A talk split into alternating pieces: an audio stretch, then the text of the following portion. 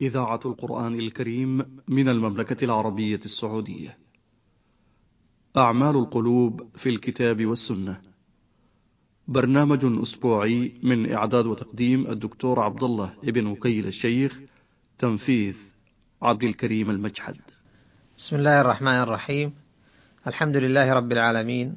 الصلاة والسلام على أشرف الأنبياء والمرسلين نبينا محمد صلى الله عليه وعلى آله وصحبه أجمعين. أيها الإخوة المستمعون السلام عليكم ورحمة الله وبركاته وبعد. من عقيدة المسلم الإيمان بمن أرسلهم الله إلى الخلق لتبليغ الدين ودعوة الناس إلى عبادة الله وحده.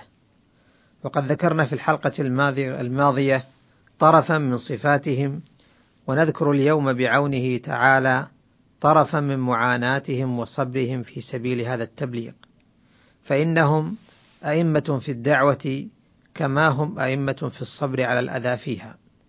ولهذا أمر الله خاتمهم محمدا صلى الله عليه وسلم باقتفاء أثر من سبقه منهم في الصبر على هذه المهمة الشاقة. فقال تعالى فاصبر كما صبر أولو العزم من الرسل ولا تستعجل لهم. ولنقف أيها الإخوة المستمعون مع بعض قصص هذا الرهط الكريم. ذكر الله عز وجل قصة نوح عليه السلام في مواطن كثيرة من القرآن الكريم في سورة الأعراف ويونس وهود والأنبياء والمؤمنون والشعراء والعنكبوت والصافات واقتربت وأنزل فيه سورة كاملة. لقد ألان عليه السلام لقومه الخطاب فناداهم يا قوم ووضح لهم مهمته وأنه نذير يخشى عليهم الهلكة ويرجو لهم النجاة وقد نوع, وقد نوع لهم الخطاب وتطلب الأوقات التي يرجو أن يستجيبوا فيها. قال رب إني دعوت قومي ليلا ونهارا فلم يزدهم دعائي إلا فرارا. إلى أن قال ثم إني دعوتهم جهارا. ثم إني أعلنت لهم وأسررت لهم إسرارا. مع كل هذا لم تنجح دعوته في نقل أكثرهم مما هم فيه من الشرك إلى عبادة الله، كما قال الله تعالى: وما آمن معه إلا قليل، بل ناصبوه العداوة، وتهكموا وسخروا به وبمن اتبعه من المؤمنين، وتوعدوهم بالرجم والإخراج، كما حكى الله ذلك عنهم. قال الملأ من قومه إنا لنراك في ضلال مبين. وقالوا أيضا ما نراك إلا بشرا مثلنا وما نراك اتبعك إلا الذين هم أراذلنا بادي الرأي وما نرى لكم علينا من فضل بل نظنكم كاذبين. وانظر كيف ذم المؤمنين بأنهم سارعوا إلى تصديق نوح في قولهم بادئ الرأي. أي بمجرد ما دعوتهم استجابوا لك من غير نظر ولا روية. إن هذا لهو العجب. إن المسارعة إلى الاستجابة للحق أحق بأن تمدح ويمدح بأن تمدح ويمدح فاعلها من أن تذم ويرمى صاحبها بضعف البصيرة. فإن الحق الظاهر لا يحتاج إلى روية بل يجب الانقياد له بظهوره وعلوه. ولهذا قال رسول الله صلى الله عليه وسلم مادحا صديق هذه الأمة. أبا بكر رضي الله عنه ما دعوت احدا إلى الإسلام إلا كانت له كبوة غير أبي بكر فإنه لم يتلعثم. ولهذا كانت بيعته رضي الله عنه يوم السقيفة أيضا سريعة لأن أفضليته على من عداه ظاهرة جلية عند الصحابة رضي الله عنهم. ولهذا قال رسول الله صلى الله عليه وسلم لما أراد أن يكتب الكتاب الذي أراد أن ينص فيه على خلافته فتركه ثم قال صلى الله عليه وسلم يأبى الله والمؤمنون إلا أبا بكر. رواه مسلم في صحيحه. وبعد أن ذم قوم نوح المؤمنين بالمسارعة إلى الإيمان ثنوا برميهم لهم بالكذب بل نظنكم كاذبين. ولكن نوحا عليه السلام مع كل هذا الصلف والعناد لم يتحول عن التلطف في الخطاب لعلهم يرعون عن عنادهم فقال يا قوم أرأيتم إن كنت على بينة من ربي وآتاني رحمة من عنده فعميت عليكم أنلزمكموها وأنتم لها كارهون؟ والرحمة التي آتاه الله هي النبوة والرسالة فهو يدعوهم إلى هذه الرحمة ليستفيئوا بظلها وينالوا خيرها. ولكنهم مع ذلك ولكنه مع ذلك لا يملك غصبهم وإجبارهم على الانقياد. أنلزمكموها وأنتم لها كارهون؟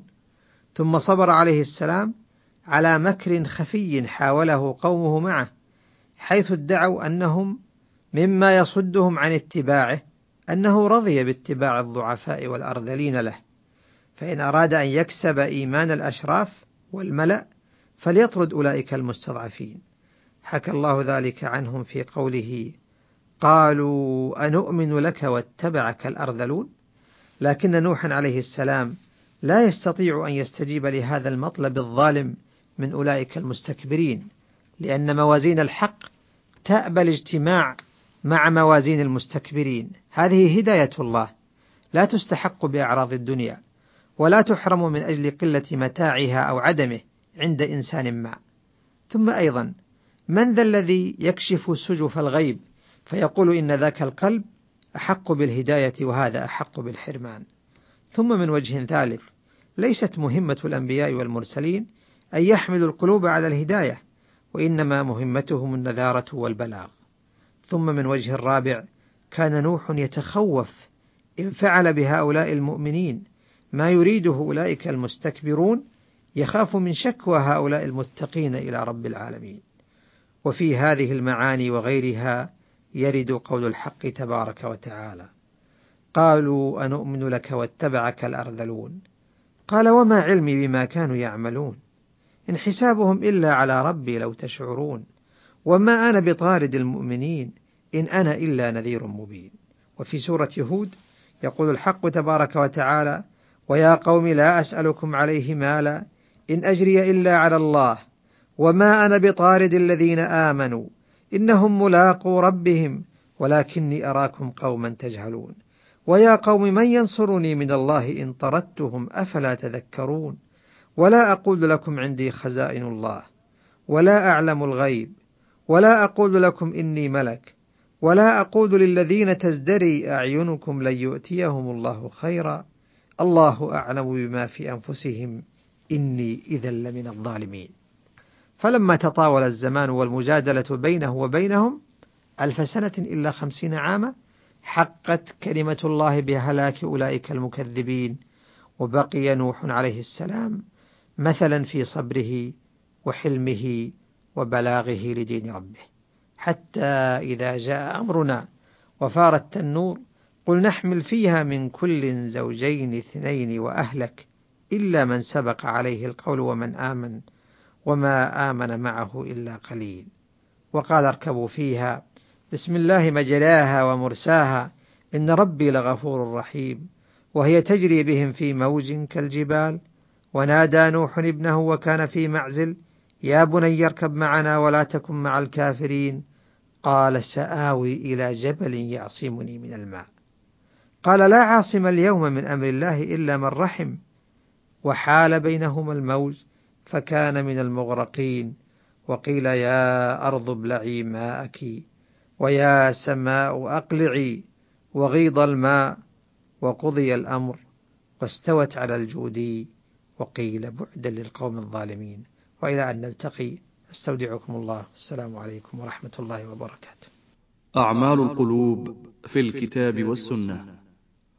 برنامج أسبوعي من إعداد وتقديم الدكتور عبد الله ابن وكيل الشيخ تنفيذ عبد الكريم المجحد.